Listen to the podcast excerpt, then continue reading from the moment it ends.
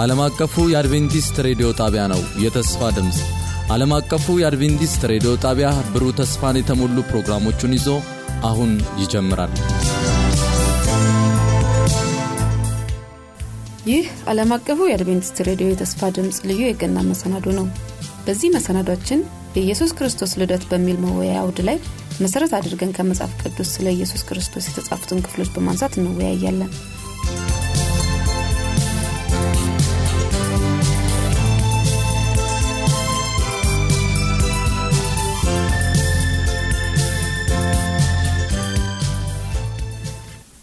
የኢየሱስ ክርስቶስ ልደት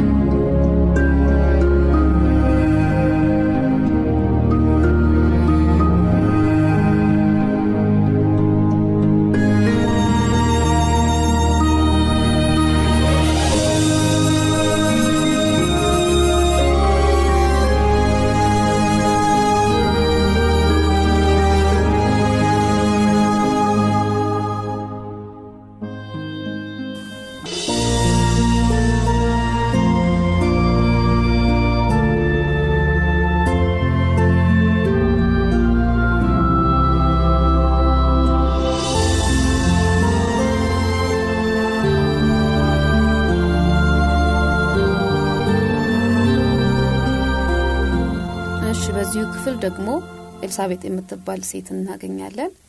ማርያም ወደ ኤልሳቤጥ እንደሄደች እንመለከታለን። እና ኤልሳቤጥ እንዴት ተቀበለቻት? ከሁለቱ መገናኘት የምንገነዘበው ነገር ምንድን ነው ኤልሳቤት እንግዲህ አርጅታ ነበረ። ባሏ ዘካርያስ ነው የሚባለው። ሁለቱም አርጅተው ነበረ። ተስፋም አልነበራቸውም። ልጅም ለመውለድ የነበራቸው ምኞት በቃ አክትሞ ነበረ። በዛን ጊዜ እግዚአብሔር ግን ልጅ እንደምትወልድ ለዘካርያስ ነገረው። ዘካርያስና ማርያምን ስናስተያይ ዘካርያስ ካህን ሆኖ አላመነም። አይሆንም ነው ያሉ ስለዚህ ልጁ እስከሚወለድ ድረስ ዲዳ ትሆናለ ተባለና አንደበቱ እንደተዘጋ ታሪኩ ላይ እንመለከታለን። ከዛ በኋላ ልጁ ተወለደ። ልጁ ሲወለድ ከመወለዱ በፊት የስድስት ወር ጽንስ ላይ እንዳለች ነበረ። ዘካርያስ ያበሰረው መልአክ ራሱ ገብርኤል ለማርያምም ያበሰራት የመሰራችውን እሱ ነው። ስለዚህ ስድስት ወሯ ነው ብሎ በነገራት ጊዜ ተነስታ ወደ ኤልሳቤት ዘንድ ሄደች። ወደ ኤልሳቤት ዘንድ እንደሄደች ኤልሳቤት ቤት ስትገባ 41ኛው ቁጥር ላይ ሉቃስ ምዕራፍ 1 ቁጥር 41 ላይ ኤልሳቤትም የማርያምን ሰላምታ በሰማች ጊዜ ጽንሱ በማዕፀኗ ውስጥ ዘለለ በኤልሳቤትን መንፈስ ቅዱስ ሞላባት በታላቅም ድምፅ ጮኻ እንዲህ አለች አንቺ ከሴቶች መካከል የተባረክሽ ነሽ የማፀንሽን ፍሬ የተባረከ ነው። የጌታዬ እናት ወደ እኔ ትመጣ ዘንድ እንዴት ይሆንልኛል? እነሆ የሰላምታሽን ድምፅ በጆሮዬ በመጣ ጊዜ ጽንሱ በማፀኔ በደስታ ዘለዋልና ከጌታ የተነገረላትን ቃል ይፈጸማልና ያመነች ብፁህ ብጽት ናት ብላ መሰከረች። እና የኤልሳቤት ምስክርነት በራሷ አይደለም። መንፈስ ቅዱስ ነው ሞልቶባት ይህንን ሁሉ ነገር እንድትናገር እና እንድትገልጽ ያደረጋት ኤልሳቤትን። እና ኤልሳቤት በመንፈስ ቅዱስ ተሞልታ ይህን ትልቅ ምስክርነት ሰጠች። አንደኛ እየተጸነሰ ያለው በማርያም ማዕፀን ውስጥ ጌታ እንደሆነ የጌታ እናት እንደሆነች መሰከረች። ገና ሳታይ ነው የመሰከረችው። ይህም የመንፈስ ቅዱስ ኃይል እንደሆነ እንመለከታለን። ሁለተኛውና በጣም ደስ የሚለው ከኤልሳቤት ንግግር ውስጥ በጣም የሚገርመው ከጌታ የተነገረላትን ቃል ይፈጸምላታልና ያመነች ብጽት ናት ናት ያለችው እና ሁል ጊዜ ከእግዚአብሔር ዘንድ ያለንን ተስፋ ለመቀበል እምነት ከኛ ዘንድ የሚያስፈልግ ነገር መሆኑ ምንም ጥርጥር የለውም እና ማርያም ሙሉ ለሙሉ አመነች። ቀደም ሲል እንደተመለከት ነው ማርያም መልአኩ በገለጸላት ጊዜ መልአኩን የእግዚአብሔር ባሪያ ሆይ እንደ አፍ ያድርግልኝ ነው ያለችው። ያድርግልኝ በቃ እምነት ነው። ስለዚህ ይሄ እምነቷ ደግሞ በሰማይ ተቀባይነት አግኝቷል። መንፈስ ቅዱስ ራሱ በኤልሳቤት ውስጥ ሆኖ የማርያምን መመስገን አረጋገጠላት። ስላመንሽ እግዚአብሔር አመስግኖሻል። ብጽት ነሽ ማለት የተመሰገንሽ ነሽ ማለት ነው። ስለዚህ ይሄንን እንዳረጋገጠላት እንመለከታለን ማለት ነው እና ይሄም በዚህ ታሪክ ውስጥ ከፍተኛ ስፍራ የሚይዝ የመንፈስ ቅዱስ ምስክርነት በኤልሳቤት ውስጥ የተገለጸ ሆኖ እናገኘዋለን ማለት ነው።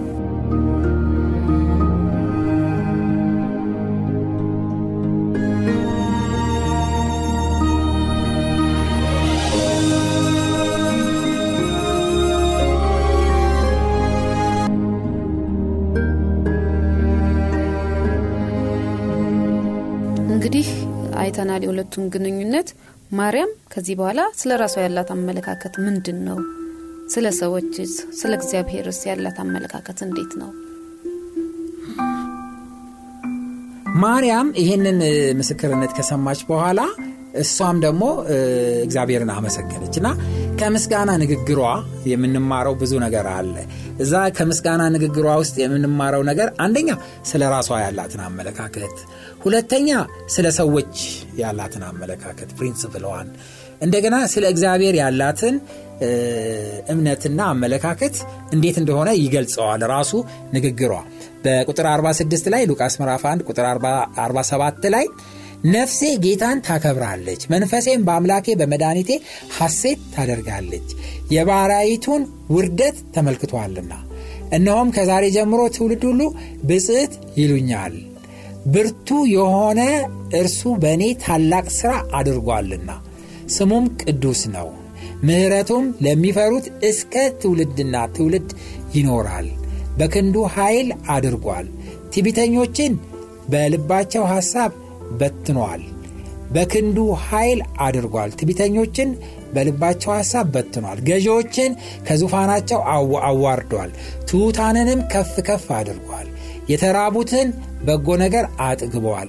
ባለጠጎችን ባዶአቸውን ሰዷቸዋል።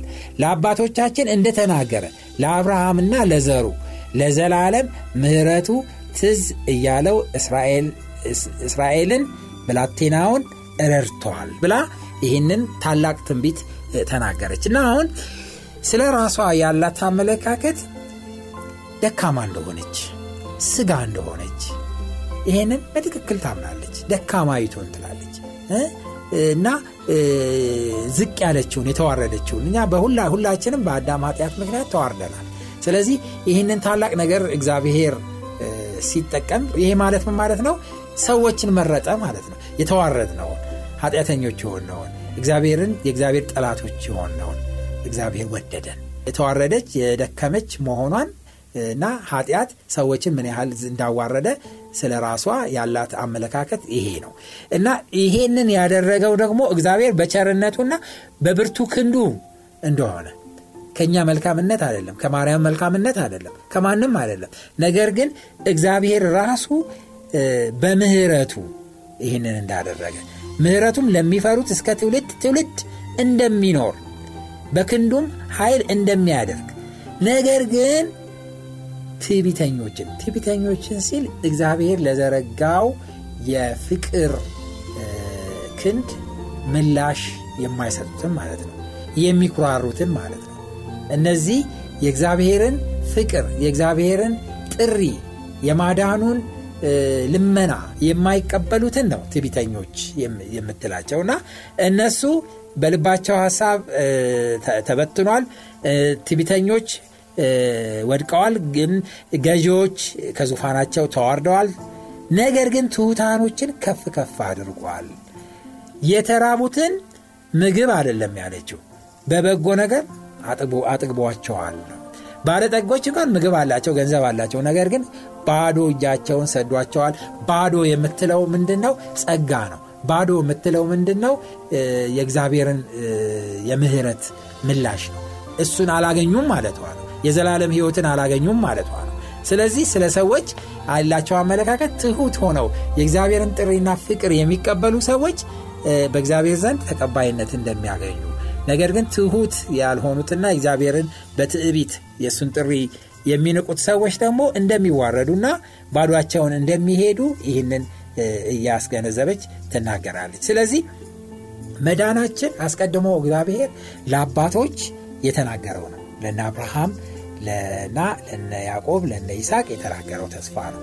እና በእነሱ ለአብርሃም ምንድን ያለው? በአንተ የምድር አሕዛብ ሁሉ ምን ይሆናሉ?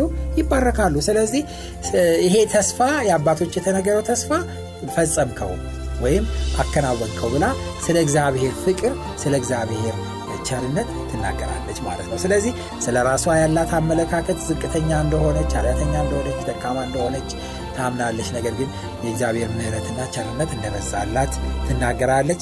ስለ ሰዎች ያላት አመለካከት በትህትና እግዚአብሔርን የሚቀበሉትና ከእሱ ጋር የሚራመዱትን ሰዎች እግዚአብሔር እንደሚባርካቸው ነገር በትዕቢት እግዚአብሔርን የሚንቁ ሰዎች ባዷቸውን እንደሚመለሱ እና የዘላለምን ህይወት እንደሚያጡ ይሄ ስለ ሰዎች ስለ እግዚአብሔርና ስለ ራሷ ያላትን አመለካከት ይገልጽልናል ማለት ነው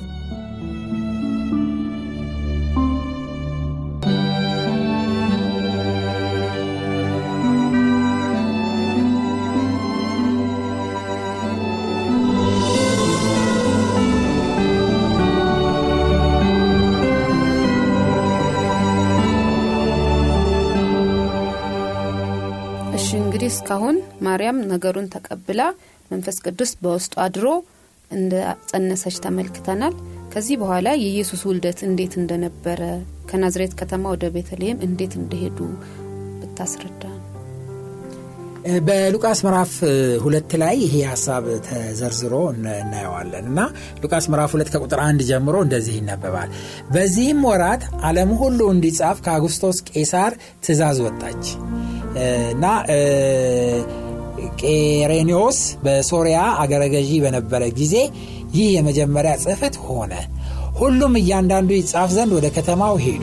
ዮሴፍም ደግሞ ከዳዊት ቤትና ወገን ስለነበረ ከገሊላ ከናዝሬት ከተማ ተነስቶ ወደ ቤተልሔም ወደምትባል ወደ ዳዊት ከተማ ወደ ይሁዳ ጸንሳ ከነበረች ከጮኛው ከማርያም ጋር ይጻፍ ዘንድ ወጣ። በዚያም ሳሉ የመውለጃዋ ወራት ደረሰ የበኩር ልጇንም ወለደች። በመጠቅለያም ተቀለለችው። በእንግዶችም ማደሪያ ስፍራ ስላልነበራቸው በግርግም አስተኛችው ይላል እና የኢየሱስ ውለት እንግዲህ ዮሴፍም ማርያምም ይኖሩ የነበሩት በናዝሬት ከተማ ነው። እና ነገር ግን ትንቢቱ ደግሞ የሚለው ኢየሱስ ክርስቶስ ይወለዳል የሚለው የት ነው? በቤተልሔም እንግዲህ አሁን ትንቢት ሊከሽፍ ነው ወይም ደግሞ ትክክል ሳይሆን ሊቀር ነው ማለት ነው በዚህ አካሄድ። ነገር ግን ትንቢቱ ምንም ቢሆን አይከሽፍም ወይም ምንም ቢሆን አይበላሽም በምንም አይነት መንገድ። በሚልኪያስ ምዕራፍ 5 ቁጥር 2 ላይ አንቺ ቤተልሔም ኤፍራታ ሆይ አንቺ በይሁዳ አላፋት መካከል ትሆኝ ዘንድ ታናሽ ነሽ። ከአንቺ ግን አወጣጡ ከትውልድ ጀምሮ ከዘላለም የሆነ በእስራኤልም ላይ ገዢ የሚሆን ይወጣብሻል ተብሎ ተነግሯል። ስለዚህ አሁን መሲሁ የሚወለደው በቤተልሔም ነው። ግን ማርያም የምትኖረው ደግሞ እሱን ልትወልድ የተመረጠችው ማርያም ደግሞ በናዝሬት ያለችው። ስለዚህ የግድ ቤተልሔም ስለሆነ እግዚአብሔር ትንቢቱም ደግሞ ይፈጸም ዘንድ አስቀድሞ የሚያቅ አምላክ ስለሆነ በአጉስቶስ ቄሳር ትእዛዝ ወጣች። ትእዛዟ እያንዳንዱ ወደ ትውልድ ሀገሩ ሄዶ እንዲጻፍ እንዲመዘገብ የመኖሪያ ፍቃድ እንዲያገኝ ያ ምዝገባ መደረግ አለበት። ካለበለዛ ያልተመዘገበ ሰው የመኖሪያ ፍቃድ አያገኝም። ስለዚህ ወደ ትውልድ ሀገሩ ሄዶ እንዲመዘገብ ትእዛዝ ወጣች። በዚህ ትእዛዝ መሰረት ነው እንግዲህ ጭንቅ ስለሆነ በዛን ጊዜ ሮማውያን በጣም ጨካኞች ናቸው ጸነሰች አልጸነሰች? ሚስቴ እርጉዝ ናት መሄድ አትችልም ትችላለች የሚል ጥያቄ የለም። ትሂድ በቃ በረሃብ ብትወልድ ትውለድ የፈለገ ነገር ይሆን ትውልድህ እዚህ እስካልሆነ ድረስ እዚህ አትመዘገብም። ካልተመዘገብክ ደግሞ ትባረራለህ። በጣም ጨካኞች ናቸው እንደዚህ ሮማውያን። ስለዚህ ግዴታ ስለሆነ ምንም ማድረግ አልቻለም። የጸነሰችውና ልትወል የደረሰችውን ሚስቱን ይዞ በጣም ብዙ ኪሎ ሜትር ተጉዞ ወደ ቤተልሔም ገሰገሰ በዚህ ውስጥ የምንመለከተው ነገር የኢየሱስ ክርስቶስ ውለት ቤተልሔም መሆኑ ተረጋገጠ።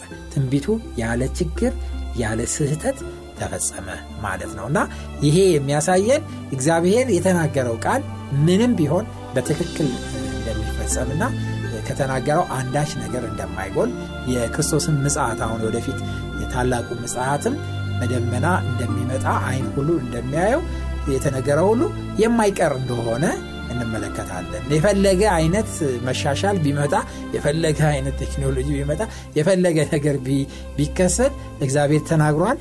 የተናገረው ደግሞ በትክክል ይፈጸማል። ከቤተልሔም የምንማረው ይሄንን ነው። እንግዲህ ትንቢቱ ያለ ስተት እንደተፈጸመ አሁን ተመልክተናል። የኢየሱስ መወለድ ታላቅ ድርጊት ነው። ይህንን አይተናል። ታዲያ በዚህ ታላቅ ድርጊት የተሳተፉ ሰዎች አሉ እና እነዚህ ሰዎች እንዴት ተመረጡ በጣም የሚገርም ነው። ይሄ ትዕይንት ወይም ይሄ ድርጊት በጣም ሀያል እና ትልቅ ነው። እንግዲህ አለምን የሚለውጥ ነው። ታላቅ የሆነ መሲህ የመጣ ነው ያለው። ይህንን መሲህ ከሰማይ የመጣ ያለውን መሲህ ለመቀበል ሰዎች ሁሉ ቢያውቁ እና ቢቀበሉት እንዴት በጣም ደስ የሚል ነበር። ነገር ግን ይሄ አልሆነም። ባለመታደል ይሄ አልሆነም። በሉቃስ ወንጌል ምዕራፍ ሁለት ላይ እንደምንመለከተው በዚያን ጊዜ ክርስቶስ በቤተልሔም በበረት ውስጥ ነው የተወለደው። በጣም የሚገርመው ነገር ቤተልሔም ተጣባ ነበር። ብዙ የሰዎች ለምዝገባ መጠው ስፍራም አልተገኘው ነበረ። የማረፊያ ስፍራ ሁሉ ጠቦ ነበረ። ስለዚህ ስፍራ አጡ ስፍራ በሚያጡበት ጊዜ አንድ ከብቶች በረት ውስጥ ሄዶ ክርስቶስ የተወለደው። እርግጠኛ ነኝ በታሪክም እንደምንመለከተው በትንቢትም አንዳንድ በትንቢት መንፈስ ጽሁፎችም እንደምናየው ከሆነ ክርስቶስ ወደ በረት ይዛው ከመሄዷ በፊት መቼም ዮሴፍ ለምኗል ብዙ ሰዎችን ለምኗል ብዙ ቤቶችን አንኳኩቷል ነገር ግን ያለመታደል ሆኖ የሚወለደው ልዑል በቤታቸው እንዳይወለድ እድለኞች ስላልሆኑ ሰዎች ሁሉ ስፍራ የለም እዚህ ዞር በሉ እያሉ ነው ያባረሯቸው። እና ከዛ በመጨረሻ በጋጣ ውስጥ በከብቶች ማደሪያ ውስጥ ሄዶ ክርስቶስ እዛ ተወለደ። ያም እዛም በተወለደ ጊዜ እንግዲህ እድለኛ ሆነው ያንን ታላቅ ነገር ለመመልከት ወይም ደግሞ የኢየሱስን መወለድ ድርጊት ለመካፈል የበቁ ከቁጥር የምናገባቸው ሰዎች አልተገኙም። ከቃሉ እንደምናነበው ከቁጥር 8 ላይ ሉቃስ ምዕራፍ 2 ቁጥር 8 በዚያም ምድር መንጋቸውን በሌሊት ሲጠብቁ በሜዳ ያደሩ እረኞች ነበሩ ይላል። እረኞች ነበሩ። ይሄ በጣም የሚገርም ነው። እረኞች እንዴት ተመረጡ? የኢየሱስ ክርስቶስን ልደት ብስራቱን ወይም የምስራቹን ለመስማት እንዴት ተመረጡ? የሚያስገርም ነው እርግጠኛ ነኝ በታሪክም እንደምንመለከተው በአይሁዶች የታሪክ መጽሐፍቶችም ተጽፎ እንደምናየው ከሆነ እረኞች ሁል ጊዜ ተረት ያወራሉ። የድሮ የተነገሩ ትንቢቶችን ያወሩ ነው የሚያድሩት። በተለይ በውጭ ሲያድሩ ኮኮብን እየተመለከቱ የድሮ ትንቢቶችን እያወሩ ነው። እና ከድሮ ጀምሮ በቤተልሔም መሲህ እንደሚወለድ ንጉሱ እንደሚወለድ ትንቢት ነበረ ከአይሁድ ነገድ መስፍን እንደሚወጣ ተነግሮ ነበር። እና ይህንን ጉዳይ የሚያወሩና የሚጫወቱ በዛ ሌሊት የተገኙት እረኞች ብቻ ናቸው። ስለዚህ እድለኞች ሆነው እነዚህ ተራ የሚባሉ በህብረተሰቡ ዘንድ የተናቁ እረኞች የኢየሱስን ልደትና የኢየሱስን መወለድ ለመካፈል በቁ ማለት ነው። እና ይሄ በጣም ትልቅ እድል እንደሆነ ነው የምንመለከተው። መላእክት ቀርበው አነጋገሯቸው። ከዚህና ከመላእክቱ ንግግር ምን እንማራለን? ከእረኞችስ ድርጊት? ከማርያምና ከዮሴፍስ አጠቃላይ ምን እንማራለን? የሚገርም ነው። እና እነዚህ ሰዎች እነዚህ እረኞች እንግዲህ ስለ ተስፋ ቃሉና ስለ መሲሁ ሲያወሩ ቤተልሔም ዙሪያ መላእክቶች በሰማይ ላይ የበረሩ የምስራቹን ለመንገር በጣም በጣም ሰማይ ተደስቷል። ይህንን ለማብሰር ሰው ሲፈልጉ አንድም ሰው የለም። ከዛ በመጨረሻ በሜዳ ላይ ያሉት እረኞች ብቻ ይህንን ነገር ሲያወሩ ሲጫወቱ በመስማታቸው ኦ ለእነዚህ እናብስራቸው በማለት መላእክቶቹ ወደ ታች ወርደው የምስራቸውን አወሯቸው እና እነሆም የጌታ መላእክት ወደ እነሱ ቀረበ የጌታም ክብር በዙሪያቸው በራ። ታላቅን ፍርሃት ፈሩ። መላእክቱም እንዲህ አላቸው እነሆ ለሕዝብ ሁሉ የሚሆን ታላቅ ደስታ የምሥራች እነግራችኋለሁና አትፍሩ። ዛሬ በዳዊት ከተማ መድኃኒት እርሱም ክርስቶስ ጌታ የሆነ ተወሎላችኋልና ይህም ምልክት ይሆንላቸዋል ሕፃን ተጠቅልሎ በግርግም ተኝቶ ታገኛላችሁ። ድንገትም ብዙ የሰማይ ሰራዊት ከመላእክቱ ጋር ነበሩ እግዚአብሔርንም እያመሰገኑ። ክብር ለእግዚአብሔር በአርያም ይሁን ሰላምም በምድር ለሰው በጎ ፍቃድ አሉ። መላእክቱም ከእነርሱ ተለይተው ወደ ሰማይ በወጡ ጊዜ እረኞቹ እርስ በርሳቸው እንግዲህ እስከ ቤተልሔም ድረስ እንሂድ እግዚአብሔር የገለጸልንን ይህንን የሆነውን ነገር እኔ ተባባሉ። ፈጥነውም መጡ። ማርያምና ዮሴፍም ሕፃኑን በግርግም ተኝቶ አገኙ አይተውም ስለ ሕፃኑ የተነገረውን ነገር ገለጡ። የሰሙትም ሁሉ እረኞቹ በነገሯቸው ነገር አደነቁ። ማርያም ግን ይህ ነገር ሁሉ በልቧ እያሰበች ትጠብቀው ነበረ። እረኞቹም እንደተባለላቸው ስለ ሰሙትና ስላዩት ሁሉ እግዚአብሔርን እያመሰገኑና እያከበሩ ተመለሱ ይላል እና መላእክቱ ቀርቦ ሲያነጋግራቸው ፈርተው ነበረ አንደኛ በጣም ነው አንዱ መልአክ ብቻ በጣም ያበራል። ከመልአኩ ክብር የተነሳ ምድሩ ራሱ በብርሃን ተሞላ። ይሄ በቃ በጣም የሚያስደነግጥ ነው። በማታ በሌሊት ቁጭ ብለው እሳት እየተረኮሱ በሚያወሩ እነዚህ እረኞች ዙሪያ ይሄ ትልቅ ክብር ሲበራ አስደነገጣቸው። ወዲያው ቶሎ ብሎ መልአኩ አትፍሩ ነው ያላቸው። አትፍሩ አትፍሩ አይቷችሁ ክፉ ነገር አይደለም የምስራች ነው ይዤላችሁ የመጣሁት። ታላቅ ደስታ የምስራች ልነግራችሁ ነው የመጣሁት አላቸው። እና ዛሬ መድኃኒት ተወሎላቸዋል እና መድኃኒት ተወሎላቸዋል ነው ያላቸው። ዛሬ በዳዊት ከተማ መድኃኒት እርሱም ክርስቶስ ጌታ የሆነው ተወሎላቸዋል መድኃኒት ነው የተወለደው። በጣም ደስ የሚለው ነገር ይሄ ነው። ከመልአኩ ንግግር የምንረዳው ክርስቶስ መድኃኒት የምን? የኃጢአት መድኃኒት ተወለደላችሁ ደስ ይበላችሁ። ይህ ትልቅ ትልቅ የምስራች እንደሆነ እናያለን። እሱም ክርስቶስ ጌታ የተባለው ክርስቶስ ማለት የተቀባ ማለት ነው። መሲህ ማለት ነው። እሱ ጌታ እሱ ነው በቃ ክርስቶስ ጌታ የተባለው። እሱ ነው የተወለደላችሁ እና ከዛ በኋላ ምልክቱን ይነግራቸዋል። ህፃን በግርግም ተኝቶ ታገኛላችሁ እና ተጠቅልሎ እና በቤተልሔም እዚህ ታገኙታላችሁ ብሎ ነገራቸው። ይህንን ከነገራቸው በኋላ ሌሎቹ መልአኮች ተገለጹ። ድንገትም ነው ድንገትም ነው የሚለውና ብዙ የሰማይ ሰራዊት ከመላእክቱ ጋር ተገለጹ። አሁን የምስራቹ ከተነገረ በኋላ ቀጥሎ ያለው ምንድን ነው መዝሙር መዝሙር ነው። ክብር ክብር የሚል መዝሙር ተዘመረ። wow! የመላእክት choir የመላእክት ዘማሪዎች ከሰማይ ወርደው ይህንን ትልቅ ኮንሰርት ይህንን ትልቅ የመዝሙር ትርኢት ያሳዩት ለነገስታት አይደለም ለተሾሙ ሰዎች አይደለም ለባለጸጎች አይደለም ለሀብታሞች አይደለም። ትልቅ ኮንሰርት ያሳዩት ለማን ነው? ለእረኞች። ለተራ እረኞች ይሄ ትልቅ የሰማይ መዝሙር ታሪክ ተገለጸላቸው ወይም ተመለከቱ። ይሄ የሚያስደንቅ ነገር እንደሆነ እናያለን። ከዛ በመዝሙር ውስጥ ያለው ስንኝ ራሱ ግጥሙ ራሱ የምስራች የሞላ ነው። ክብር ለእግዚአብሔር የሚል ነው። ይህንን ታላቅ ነገር ስላደረገ መድኃኒት ስለላከልን እግዚአብሔርን በአርያም ያለውን እሱን ማክበር ወይም እሱን ማመስገን። እና ለምድር ደግሞ ሰላም የሚመኝ ነው ግጥሙ። ለሰው ሁሉ በጎ ነገር ይሄ አሁን የመጣው መድህን በጎ መሆኑን ለሰው ሁሉ የሚያበስር እንደሆነ እንመለከታለን። እና ይህንን ታላቅ መዝሙር ዘመሩ። ምናልባት ከዘመሩት ብዙ ቃላትና ብዙ ነገር ጥቂት ተቀንጥባ ሳትሆን አትቀርም። የጻፈችው እንግዲህ ብዙ ነገር ስለ መድህኑ ስለ አዳኙ እንደተናገሩ እንደተመሩ ምንም የለም። ከዛ በኋላ የሚያስደንቀው ነገር ይህንን የምስራችና መዝሙር ከሰሙ በኋላ ልባቸው በእምነትና በተስፋ ስለሞቀ እነዚህ እረኞች እዛ ቁጭ ብለው ማምሸት አልፈለጉም። በምንም አይነት በሏ። እንግዲህ የተገለጸልንን ነገር ሄደን እንመልከት። እስከ ቤተልሔም ድረስ እንገስግስ አሉ።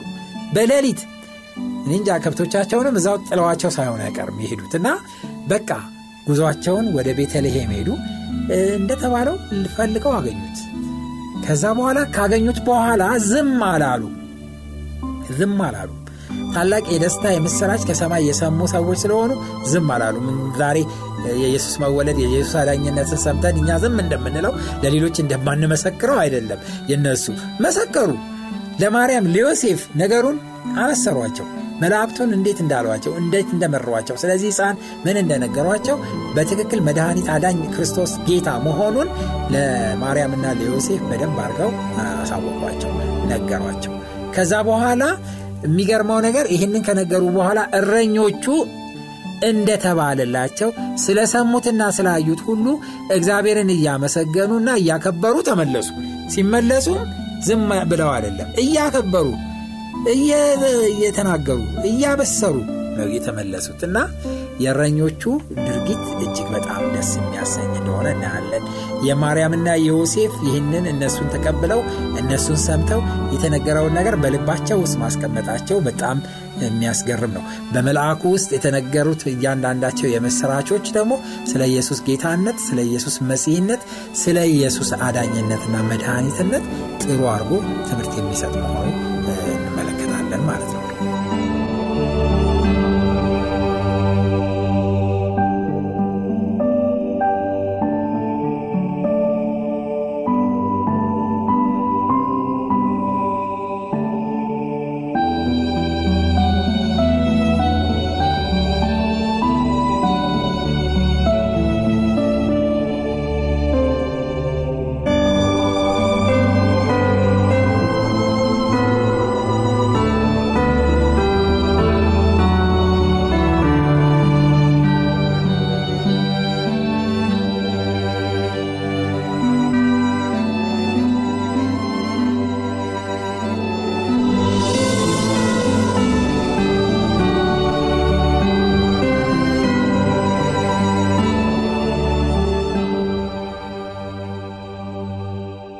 ይህ ዓለም አቀፉ የአድቬንቲስት ሬዲዮ የተስፋ ድምፅ ልዩ የገና መሰናዶ ነው።